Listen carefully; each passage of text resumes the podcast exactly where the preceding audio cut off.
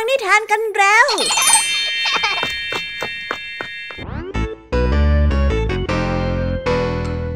สวัสดีค่ะเด็กๆ กลับมาพบกันอีกแล้วในรายการคิสอารายการนิทานที่แฝงไปด้วยความสนุกและเต็มไปด้วยข้อคิดคติสอนใจ ที่จะมาเล่านิทานให้กับน้องๆ ได้ฟังกันอย่างจุใจควบคู่ไปกับความสนุกสนาน และเต็มไปด้วยจินตนาการที่ น้องๆต้องห้ามพลาดกันเลยทีเดียว วันนี้ในช่วงนิทานของคุณครูไหว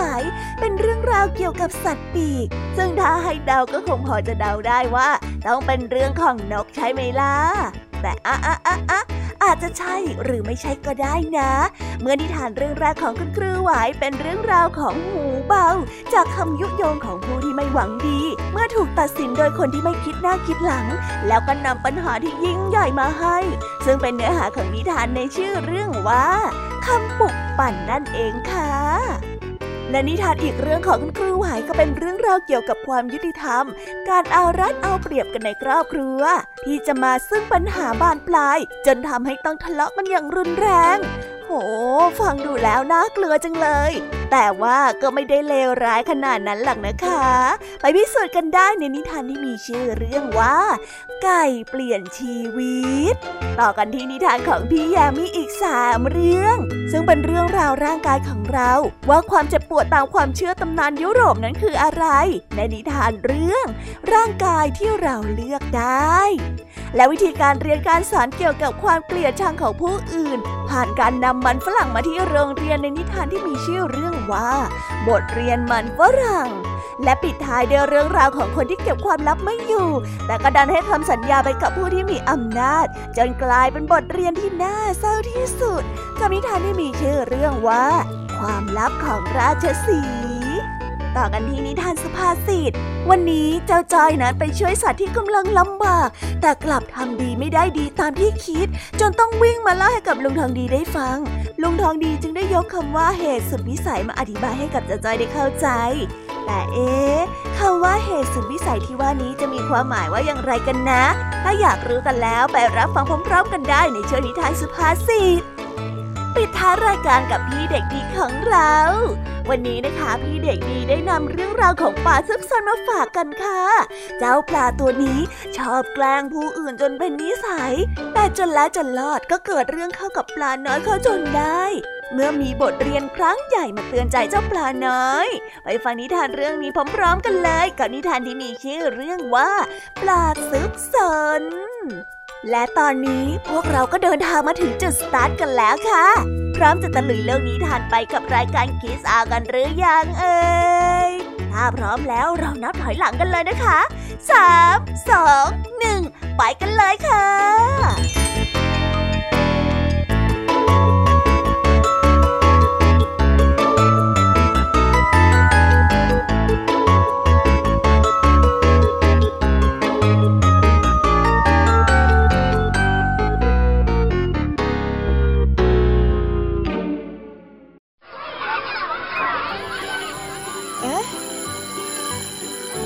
อดดังแล้ว อุ้ยต้องไปเข้าเรียนแล้วล่ะค่ะ ไม่รอช้า เราไปหาคุณครูไหวกันเถอะ ไปกันเลย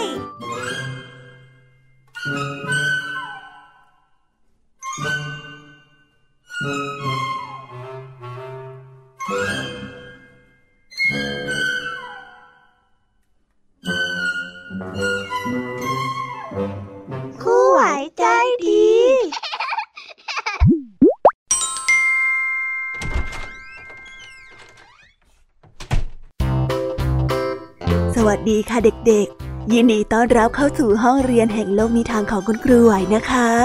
มาพบกันในวันนี้ ก็ต้องได้ฟังนิทานที่แสนสนุกกันอีกเช่นเคยค่ะ วันนี้คุณครูไหวได้นำนิทานที่เกี่ยวกับสัตว์ปีกมาฝากกันค่ะ ซึ่งสัตว์ปีกในนิทานเรื่องแรกนั้น เป็นนิทานที่เกี่ยวกับนกหูเบา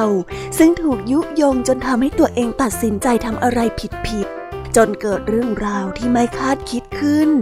ไปฟังกันเลยดีกว่าค่ะ ว่าเรื่องราวที่ไม่คาดคิดที่ว่านี้ จะพาเจ้านกน้อยไปไกลแค่ไหน ในนิทานที่มีชื่อเรื่องว่าคำปลุกปั่นไปฟังกันได้เลยค่ะ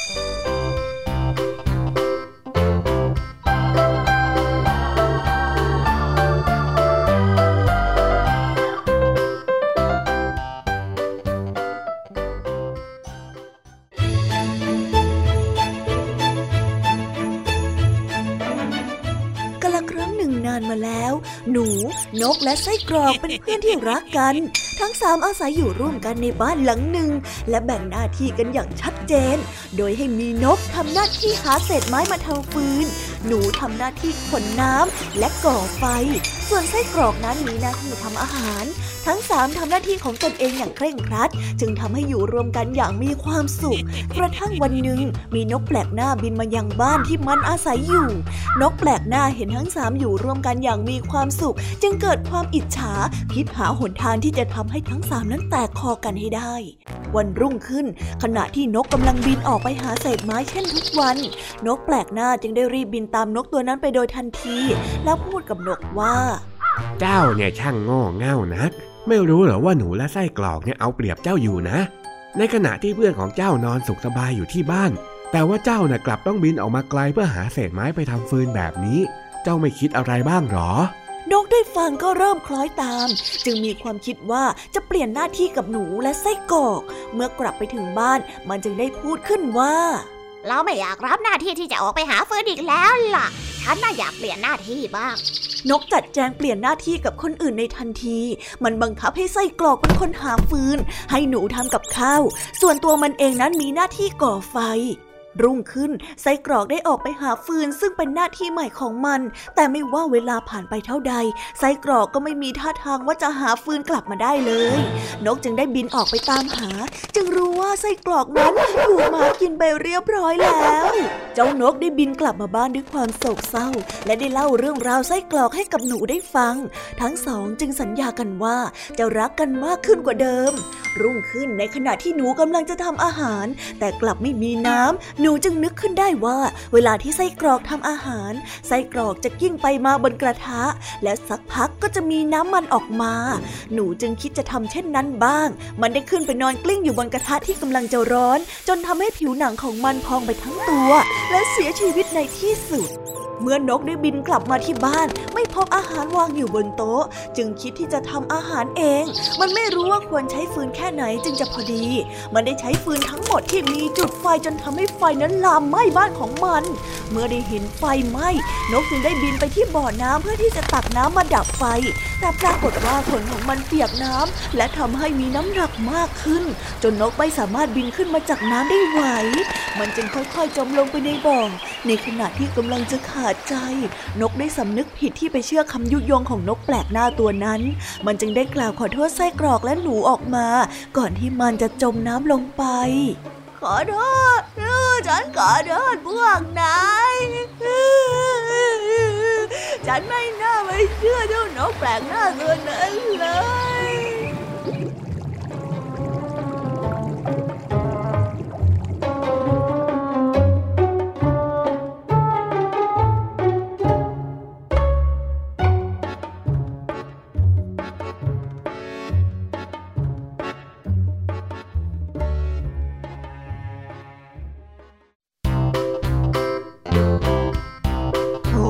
น่าเศร้าจริงๆเลย ทั้งๆทที่ก่อนหน้านี้เจ้านกน้อยกับเพื่อนๆ ก็อยู่ด้วยกันอย่างมีความสุขมาโดยตลอด แต่พอหลงเชื่อในคำพูดของผู้ที่ไม่หวังดี โดยที่ไม่คิดหาเหตุผลเลยสักนิด ก็ทำให้ทุกอย่างต้องมาจบแบบสะเทือนใจ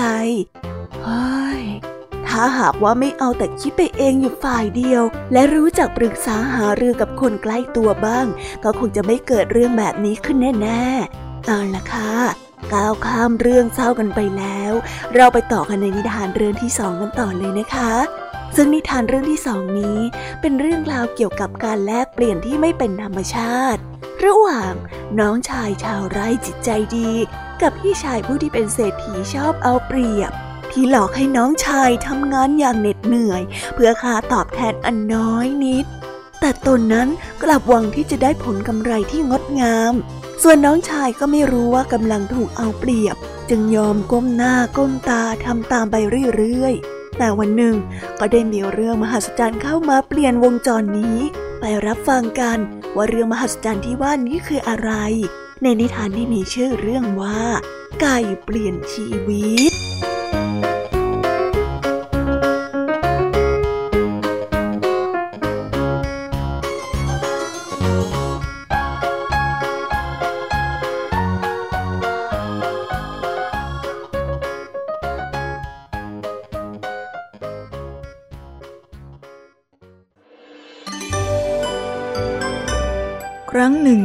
มีพี่น้องสองคน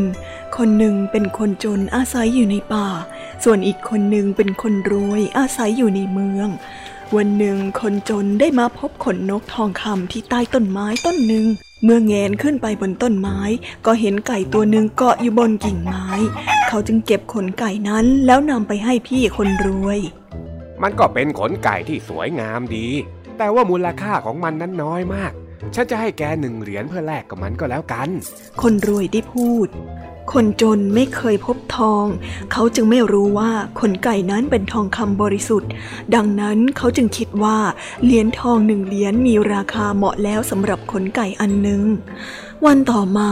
คนจนได้ไปที่ต้นไม้นั้นอีก และเขาได้พบขนไก่ทองคำอีก เขาจึงนำมาขายให้พี่ชายคนรวย โดยเงินเพียงแค่หนึ่งเหรียญเท่านั้น เหตุการณ์เป็นเช่นนี้อยู่หลายวัน จนวันหนึ่งคนจนได้ไปพบขนไก่อีก แต่ในขณะนั้นเขาไปถึงไก่ได้คันซ้ำๆออกมาว่า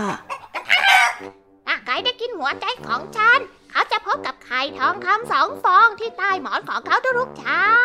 กระตอกกระตอกกระตอกกระตอกกระตอก คนจนได้นำไปเล่าให้กับพี่คนรวยฟังตามที่เขาได้ยิน พี่คนรวยจึงได้พูดกับเขามาว่า ถ้าหากว่าแกฆ่าไก่มาให้ฉันได้แล้วก็ ฉันจะให้แกหนึ่งพันเหรียญไปเลย ฉันไม่ต้องการเหรียญเงินของพี่หรอก แต่ฉันน่ะต้องการให้พี่รับลูกชายทั้งสองคนของฉันไว้เลี้ยง เพราะว่าถ้าหากว่าเขาอยู่กับพี่น่ะ เขาก็จะร่ำรวยเหมือนพี่ ยังไงพี่ช่วยรับลูกของข้าไปเลี้ยงหน่อยนะเมื่อพี่คนรวยสัญญาว่าจะรับลูกชายทั้งสองคนของเขาเอาไว้ คนจนจึงลากลับ และสัญญาว่าจะส่งไก่มาให้ในวันรุ่งขึ้น รุ่งเช้าคนจนได้ไปที่ต้นไม้และยิงไก่ด้วยธนู ต่อจากนั้นเขาก็ได้ส่งลูกชายทั้งสอง พร้อมด้วยไก่ไปให้พี่ชาย แต่แทนที่พี่ชายจะเลี้ยงดูลูกของเขา ไว้เหมือนกับลูกของตัวเองตามสัญญา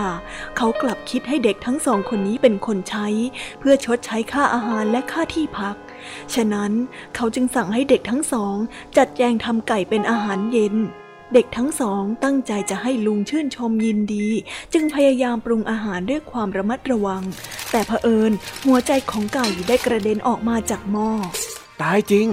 เออเราจะต้องรีบโยนมันทิ้งนะ ถ้าหากว่าเอาไปให้ลุงกินเนี่ย ลุงต้องว่าเราแน่ เพราะว่ามันตกลงพื้นไปแล้วอะ คงสกรปรกหน้าดูเลย คนพี่ได้ร้องออกมา อย่าโยนทิ้งเลยนะพี่ คนเป็นน้องได้ห้าม ฉันกำลังหิวอะเรามาแบ่งกันกินกันคนละครึ่งเถอะนะ แล้วเด็กทั้งสองก็ได้กินหัวใจด้วยกันเมื่อลุงได้นั่งลงเพื่อกินข้าว เขาได้มองหาหัวใจไก่แต่ก็ไม่พบครันเมื่อเขาได้ไถ่ถามดูว่าทั้งสองนั้นกินมันเข้าไปแล้ว ลุงก็ได้รู้สึกผิดหวังและโกรธมาก เขาได้ไล่ตีและตะเพิดทั้งสองออกจากบ้าน ทั้งสองกลับไปที่บ้านเดิมด้วยน้ำตาหนองหน้า วันรุ่งขึ้น เด็กทั้งสอง ต่างก็พบไข่ทองคำที่ใต้หมอนของเขาทั้งสองคน เพราะต่างคนนั้นต่างกินหัวใจของไก่กันไปคนละครึ่ง ทั้งสองจึงได้นำเอาไข่นั้นไปให้กับพ่อ คนจนโกรธที่พี่ชายของเขาไม่ได้นำไข่ไปให้ เขาได้ขายไข่ให้กับคนแปลกหน้าคนหนึ่ง คนแปลกหน้าคนหนึ่งนั้นเป็นพ่อค้าที่ซื่อตรง เขาจึงได้ให้ราคาไข่ในอัตราที่พอสมควร ดังนั้นคนจนจึงรู้ว่าพี่ชายของเขาได้หลอกลวงเขามานานแสนนานตั้งแต่ครั้งขนไก่ทองคำแล้ว คนจนและลูกทั้งสองของเขาได้ขายไข่วันละสองฟอง จึงทำให้เขานั้นร่ำรวยกว่าพี่ชายของเขาเสียอีก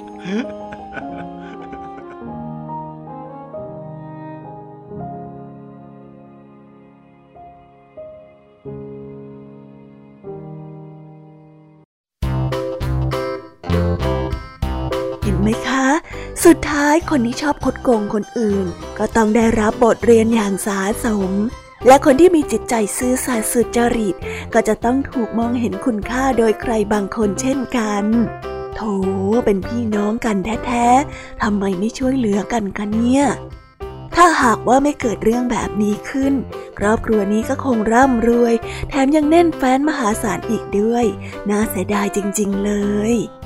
แต่ในวันนี้ก็หมดเวลาของคุณครูไหวกันลงไปแล้วค่ะ ครูไหวขอส่งต่อเด็กๆ ให้ไปสู่ช่วงนิทานของพี่ยามีกันเลยนะคะ ไว้กลับมาพบกันใหม่ในตอนหน้าค่ะสำหรับวันนี้ครูไหวต้องขอกล่าวคำว่า สวัสดีค่ะ บ๊ายบาย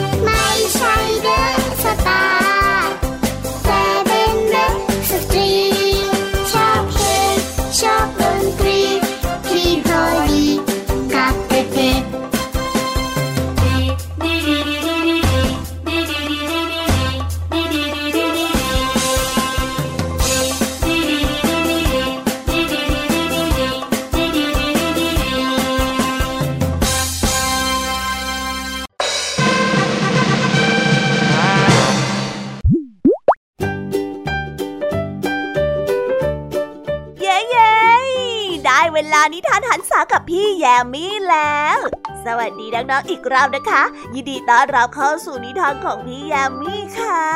นิทานทั้งสามเรื่องสามรสที่พี่ยามีได้เตรียมมาเล่าในวันนี้ ต้องทำให้น้องๆเพลิดเพลินได้แน่ๆเริ่มจากนิทานเรื่องแรกที่เป็นตำนานอธิบายความเชื่อเกี่ยวกับสุขภาพดี และโรคภัยไข้เจ็บจากฝั่งยุโรป ว่าสองสิ่งนี้จะมีอยู่ในร่างกายของคนเราบางประเภทเท่านั้น ถ้าใครไม่อยากมีโรคภัยไข้เจ็บแล้วก็ต้องมาฟังนิทานเรื่องนี้พร้อมๆกันเลยค่ะ กับนิทานที่มีชื่อเรื่องว่า ร่างกายที่เราเลือกได้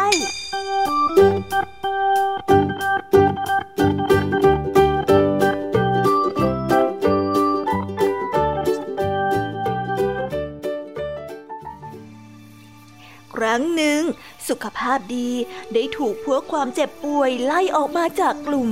ดังนั้นทั้งสองจึงได้ทำสงครามกัน จนเดือดร้อนไปถึงเทพจูปิเตอร์ ที่จะต้องมาเป็นผู้พิพากษา พวกสุขภาพดีจึงได้พูดออกไปว่า พวกข้ากับพวกความเจ็บปวดนั้น ไม่สามารถอยู่ร่วมกันในร่างกายของมนุษย์ได้อีกแล้วใช่ใช่ใช่ข้าน่าก็ไม่อยากอยู่ร่วมกับพวกมันหรอกนะ ความเจ็บป่วยได้พูดเสริม ดังนั้นเทพจูปิเตอร์จึงได้ตัดสินว่า เอาละเอาละเดี๋ยวข้าจะเป็นผู้ตัดสินเอง พวกสุขภาพดีข้าขอให้พวกเจ้าไปอยู่ในร่างกายของมนุษย์ทุกคน ส่วนเจ้าพวกความเจ็บป่วยซึ่งมีมากกว่าพวกสุขภาพดีนักข้าขอสั่งให้เจ้าเข้าไปอยู่ในร่างกายของมนุษย์ โดยเฉพาะคนที่ไม่ดูแลตัวเอง เจ้าควรเข้าไปอยู่กับคนแบบนั้นมากกว่าเข้าใจไหม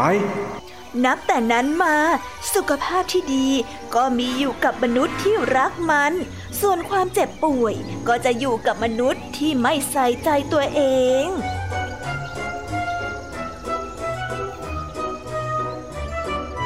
นิทานเรื่องนี้ก็ได้สอนให้เรารู้ว่า ความไม่มีโรคเป็นลาภอันประเสริฐ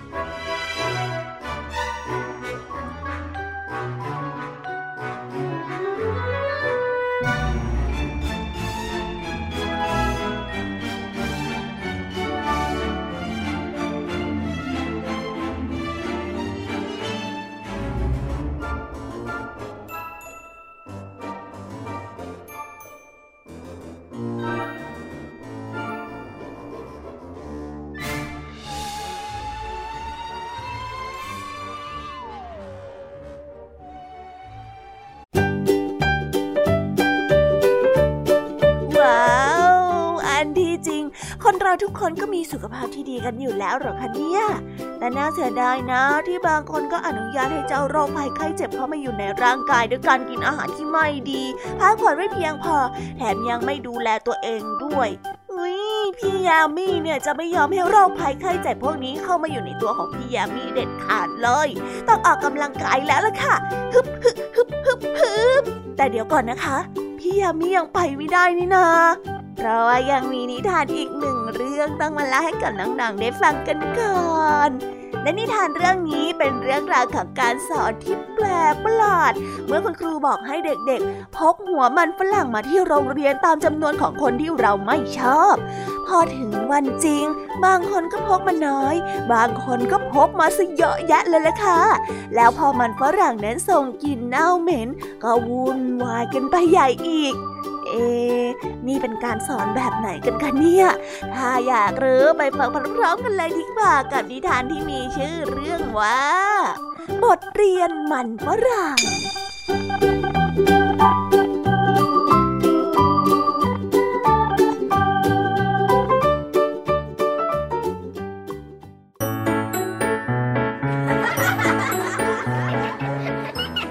รูในโรงเรียนสอนเด็กอนุบาลแห่งหนึ่ง ตัดสินใจที่จะให้นักเรียนในชั้นเรียนของเธอนั้นเล่นเกมได้ ดังนั้นเธอจึงบอกให้เด็กนักเรียนแต่ละคนในชั้นเรียน ให้นำมันฝรั่งใส่ถุงพลาสติกมาจำนวนหนึ่ง โดยบนมันฝรั่งแต่ละหัวนั้นให้เขียนชื่อของคนที่รังเกียจเอาไว้ ดังนั้นจำนวนหัวมันฝรั่ง ที่เด็กนักเรียนใส่ไว้ในถุงของเขา จะขึ้นกับจำนวนของคนที่เขารังเกียจและไม่ชอบ และเมื่อถึงวันกำหนด เด็กๆทุกคนก็ได้นำมันฝรั่งที่มีชื่อของคนที่เขารังเกียจติดตัวมาด้วย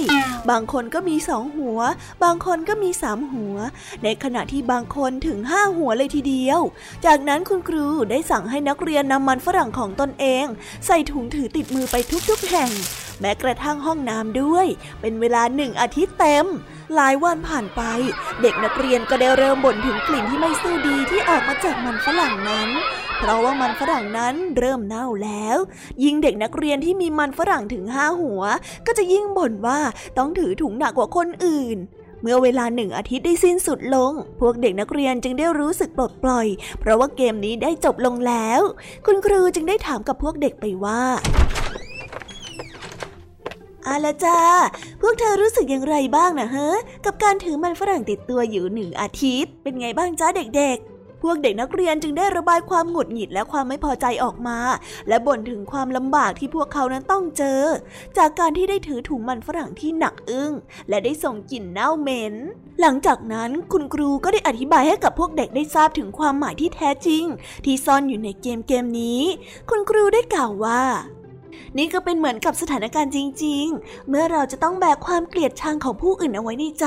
มลพิษของความเกลียดชังนั้นก็จะกัดกร่อนจิตใจของพวกเรา และติดไปกับตัวเราในทุกๆทที่ด้วยละไม่ว่าเราจะไปที่ไหน เราก็จะพบเจอกับกลิ่นที่เน่าเหม็น นั่นก็คือความเกลียดชังในใจของเราล่ะ ลองคิดดูนะว่า มันจะเป็นอย่างไรถ้าเรานะ่ะแบกความเกลียดชังนี้ไว้ในใจตลอดชีวิต เด็กๆว่ายังไงล่ะจริงด้วยครับ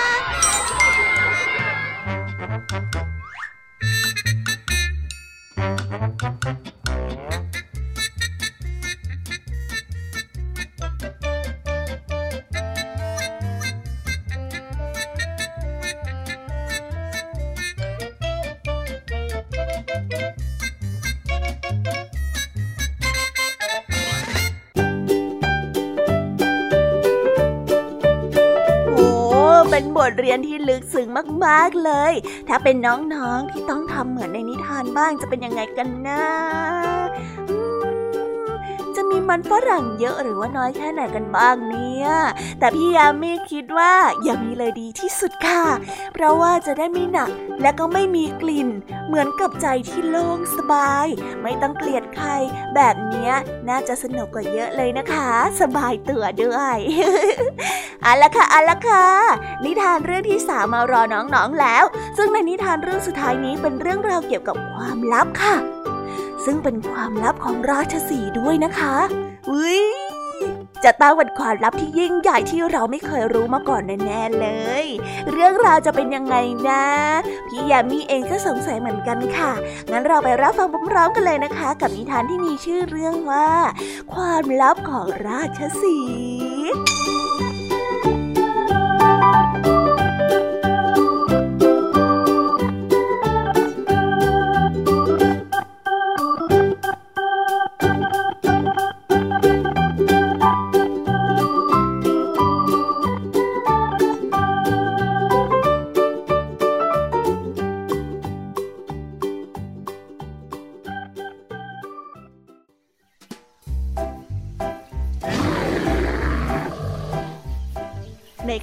ะที่สิงโตตัวหนึ่งกำลังเดินเล่นอยู่ในป่า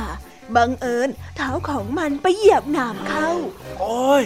ช่วยด้วย ช่วยข้าด้วย มันร้องด้วยความเจ็บปวด คนเลี้ยงแกะ ซึ่งนำแกะมาเลี้ยงอยู่แถวนั้นได้ยินเข้า จึงไปดูอาการของเจ้าสิงโต เจ้าสิงโตได้เห็นคน จึงได้ขอร้องอ้อนวอนเจ้าคนเลี้ยงแกะไปว่า ท่านช่วยดึงน้ำออกจากเท้าข้าทีเถอะข้าทรมานเหลือเกิน โอ้ย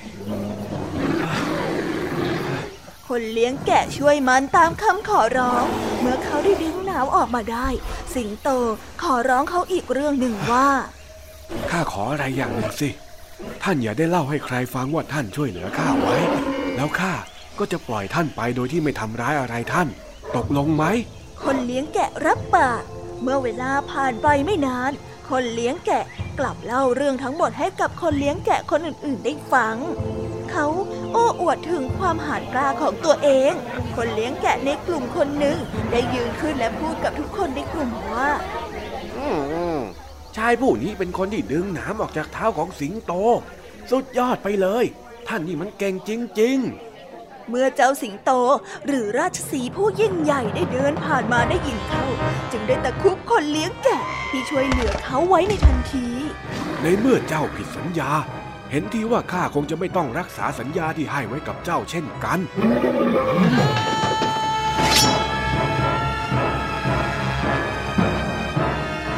นิทานเรื่องนี้จึงได้สอนให้เรารู้ว่า ถ้าคิดว่าตนไม่สามารถรักษาสัญญาได้ ก็ไม่ควรให้คำสัญญานั้นแก่ใคร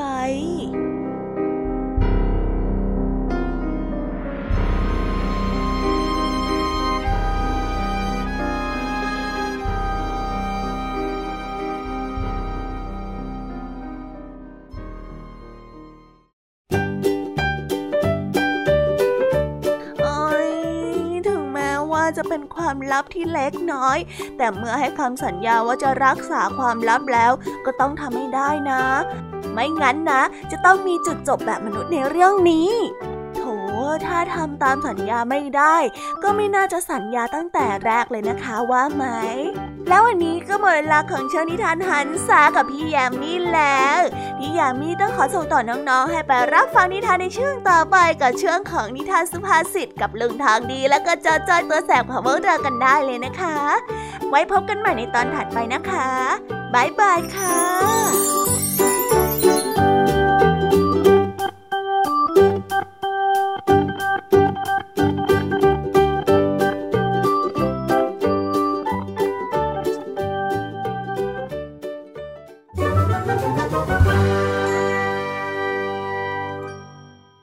านสุภาษิต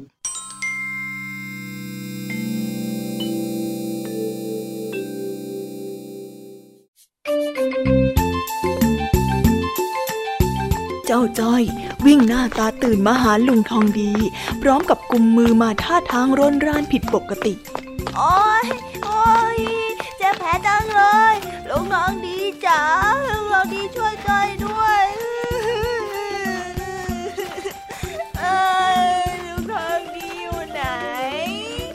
อ้าวอ้าวอ้าวไอ้จ้อย เป็นอะไรล่ะนะเกิดอะไรขึ้น แล้วมือไปโดนอะไรมาน่ะฮะ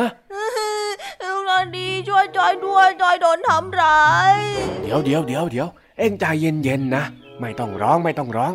อืม แผลนิดเดียวเอง มามามามาล้างแผลก่อน แล้วนี่ไปซนกับอะไรมาเนี่ย ใครทำอะไรเองฮะ จอยไม่ได้สนอะไรนะลุงจอยเอาไปทำความดีมาด้วยซ้ำอะทำดีอะไรของเองถึงได้เป็นแผลจนเลือดออกแบบนี้เนี่ยทำดีจริงๆนะลุงจอยไปเห็นลุงนกมันตกลงมาจากต้นไม้จอยก็เลยคิดจะไปช่วยมันเอากลับไปไว้ที่รังของมันนะแล้วพอจอยปีนเอาลูกนกไปไว้บนต้นไม้ แล้วแม่ของมันก็ไล่จิกจอย จนจอยอะร่วงแล้วก็ตกลงมาจากต้นไม้ แถมยังโดนไล่จิกซ้ำอีกอืม ทำดีไม่ได้ดี ถ้างั้นทำไม่ดีง่ายกว่าไหมเนี่ย เอ้ย อย่าไปคิดแบบนั้นเลย ทำดีได้ดีทำชั่วได้ชั่วน่ะมันถูกอย่างที่สุภาษิตโบราณเขาบอกเอาไว้แล้ว ที่เองเป็นแผลเนี่ยมันก็แค่อุบัติเหตุนะอย่าไปถือสามันเลย ไม่ถือสาได้ยังไงล่ะลุง ดูเจ้านกมันทำกับจ้อยสิดูสิโอ้ยจ้อยเจ็บเอ้ยอ่า ข้าจะอธิบายกับเองยังไงดีเนี่ยฮะ เองรู้จักคำว่าเหตุสุดวิสัยไหม วิสัยอะไรอะลุง อะไรคือวิสัยวิสัยเหรอ หรือว่าลุงกำลังจะบอกว่าจ้อยนิสัยไม่ดีอะดูนี่ว่าจ้อยอีกแล้วเฮ้ยนอกจากจะสอนเรื่องสุภาษิตแล้ว ยังต้องมาสอนภาษาไทยอีก คำว่าเหตุสุดวิสัยเนี่ยมันก็คล้ายๆ กับคำว่าบังเอิญนั่นแหละ มันเป็นเรื่องที่คาดเดาไม่ได้ หาคำอธิบายได้ยาก แล้วก็เป็นเรื่องที่เราไม่สามารถจะทำอะไรกับมันได้เลยอ้าวไหนบอกว่าทำดีได้ดีทำชั่วได้ชั่ว อย่างนี้ก็ไม่จริงอะสิจ๊ะมันมีอยู่จริงๆ ก็แค่ที่เองทำน่ะมันเป็นเหตุสุดวิสัยก็นั่นแหละ ยังไงจ้อยก็ไม่เข้าใจอยู่ดีนะจ๊ะ เฮ้ย เองเนี่ยนะทำไมถึงช่างต่อปากต่อคำแบบนี้เนี่ย ไม่รู้ล่ะ ลุงต้องอธิบายเรื่องนี้ให้จอยฟังด้วย อะอะถ้าอย่างนั้นข้าจะเล่านิทานให้เองฟังก่อนแล้วกันกาละครั้งหนึ่ง มีลาตัวหนึ่งที่กำลังจะถูกเชือดไปทำเป็นอาหาร จู่ๆก็ได้มีชายหนุ่มเดินทางผ่านมา แล้วเกิดรู้สึกสงสารเจ้าลา จึงได้เสนอเงินต่อเจ้าของลา เพื่อไถ่ชีวิตของมันให้เป็นอิสระ หลังจากตกลงกับเจ้าของลาเรียบร้อย เจ้าลาก็ถูกปล่อยแล้ววิ่งเข้าป่าไป วันรุ่งขึ้น ชายหนุ่มเดินต่อไปในตลาดกลางหมู่บ้าน ก็ไปเจอกับเจ้าลาตัวเดิมที่พร้อมจะถูกขายอยู่ที่กลางตลาด สาเหตุที่เป็นแบบนี้ ก็เพราะว่ามีนายพรานไปจับมันมาจากในป่าที่มันได้วิ่งหนีเข้าไป ชายหนุ่มรู้สึกสงสารอีก ก็เลยขอซื้อเจ้าลา และปล่อยมันให้เป็นอิสระอีกรอบ วันต่อมาเกิดเหตุปล้นจี้กันในตลาดตำรวจต่างก็หาตัวผู้ร้าย และชายหนุ่มผู้ใจดีก็ถูกกล่าวหา แต่ด้วยความเมตตาและความดีที่เขาทำนั้นทำให้ชาวบ้านหลายคนช่วยกันเป็นพยาน ว่าชายหนุ่มผู้นี้มีความบริสุทธิ์ไม่ได้ทำเรื่องเลวร้ายตำรวจจึงยอมปล่อยไป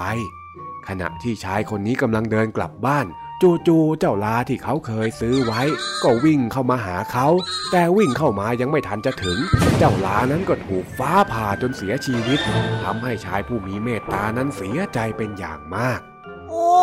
เรื่องราวมันเป็นอย่างนี้นี่เอง เจ้าลาตัวนี้ทำไมถึงได้ดวงสวยยังเลยอะลุงน้องดี เป็นไงล่ะ เห็นไหมทำดีได้ดีน่ะมันมีอยู่แล้ว เพียงแต่จะเห็นผลตอนไหนก็ไม่รู้ สำหรับเรื่องที่เองช่วยนกเนี่ย อย่างน้อยๆข้าก็ได้รู้แล้วว่าเองเป็นคนดี มีจิตใจอ่อนโยน แต่เรื่องสุดวิสัยที่เองโดนนกจิก มันก็เหมือนกับเจ้าลาที่ต่อให้มีคนคอยช่วยแค่ไหน สุดท้ายก็มาเสียชีวิตกับเรื่องสุดวิสัยที่คาดการไม่ได้ยังไงล่ะ ก็จริงของลุงนะจ๊ะบางทีจ้อยก็แค่ดวงซวยอะ ใช่ไหมเอาหน่า อย่าเพิ่งท้อกับการทำความดี ต่อให้ใครไม่รู้ เราก็รู้อยู่กับใจของเราเอง เออ และคราวหลังเนี่ยก็อย่าไปทำความดีแผลงๆแบบนี้ เอ็งมาเรียกให้ข้าไปช่วยก็ได้ เข้าใจไหม เข้าใจแล้วจ้ะ แต่ตอนนี้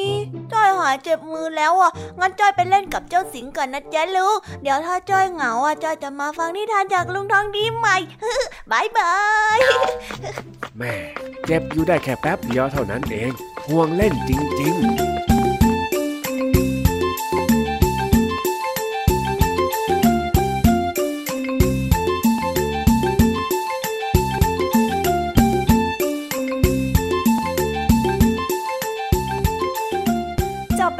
คะสำหรับนิทานสุภาษิตสนุกสนุกจากลุงทองดี และก็เจ้าจอยจอบปัญหาของเรา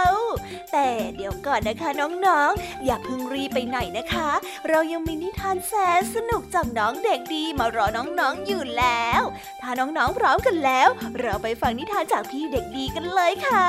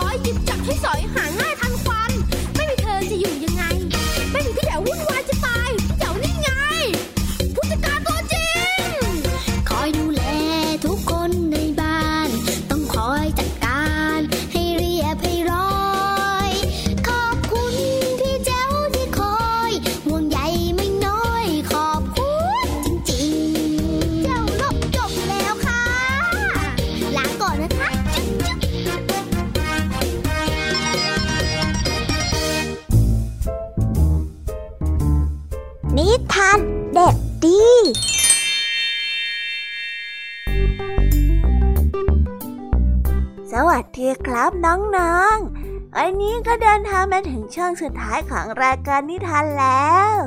วันนี้พี่เด็กดีมีนิทานที่เป็นเรื่องราวของปลาซุกซนมาฝากกันครับ เจ้าปลาตัวนี้ชอบแกล้งผู้อื่นจนเป็นนิสัย แต่จนแล้วจนเล่าก็เกิดเรื่องราวเข้ากับปลาน้อยเข้าจนได้ครับ เมื่อมีบทเรียนครั้งใหญ่เข้ามาเตือนใจเจ้าปลาน้อยตัวนี้ ถ้าอยากรู้ว่าบทเรียนนั้นคืออะไร ไปฟังนิทานเรื่องนี้พร้อมๆกันได้เลยครับ กับนิทานที่มีชื่อเรื่องว่า ปลาซุกซน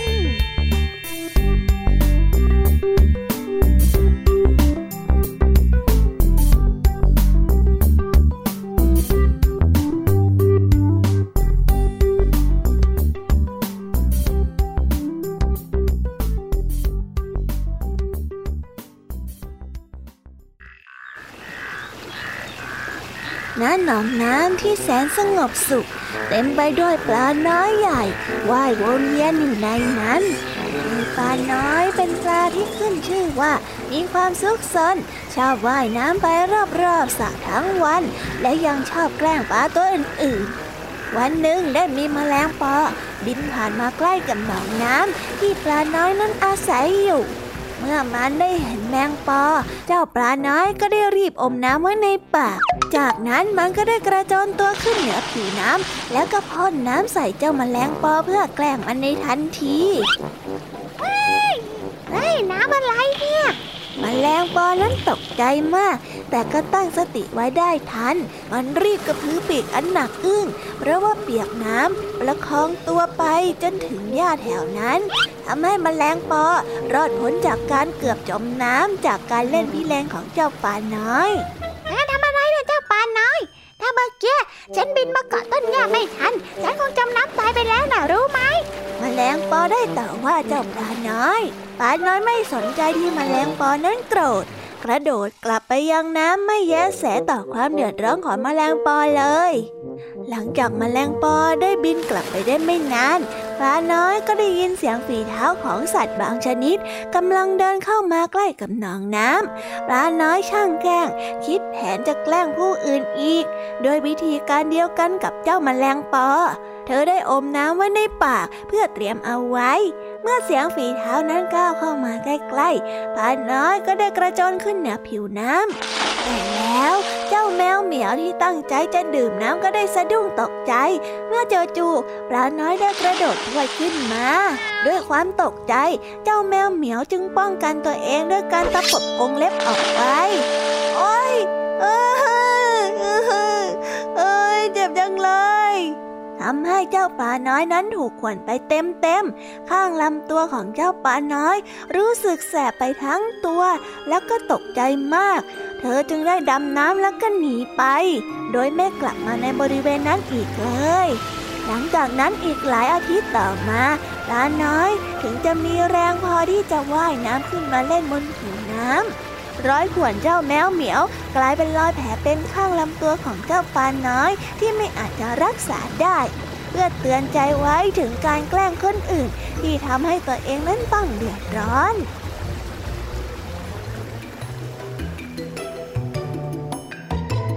นิทานเรื่องนี้จึงได้สอนให้เรารู้ว่า การแกล้งผู้อื่นนั้นอาจจะนำภัยมาถึงตัวเรา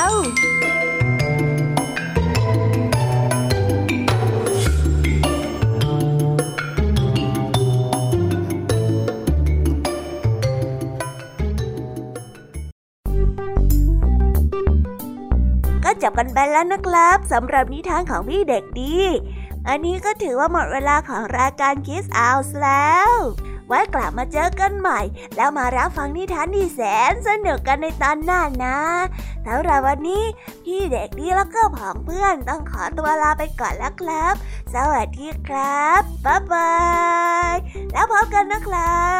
บ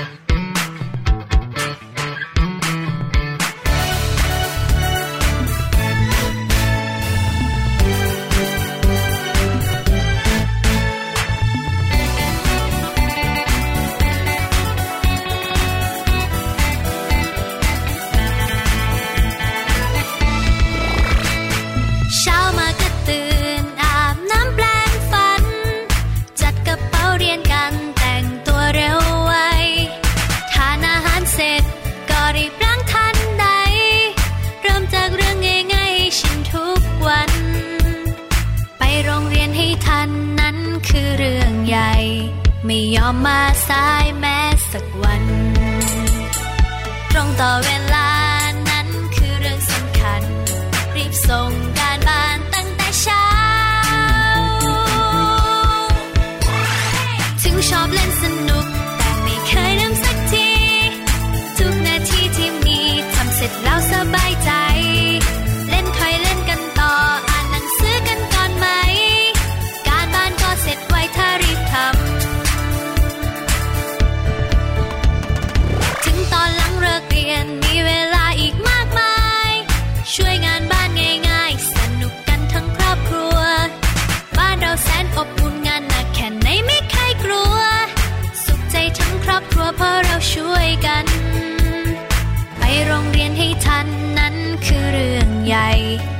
ยอมมาสายแม้สักวัน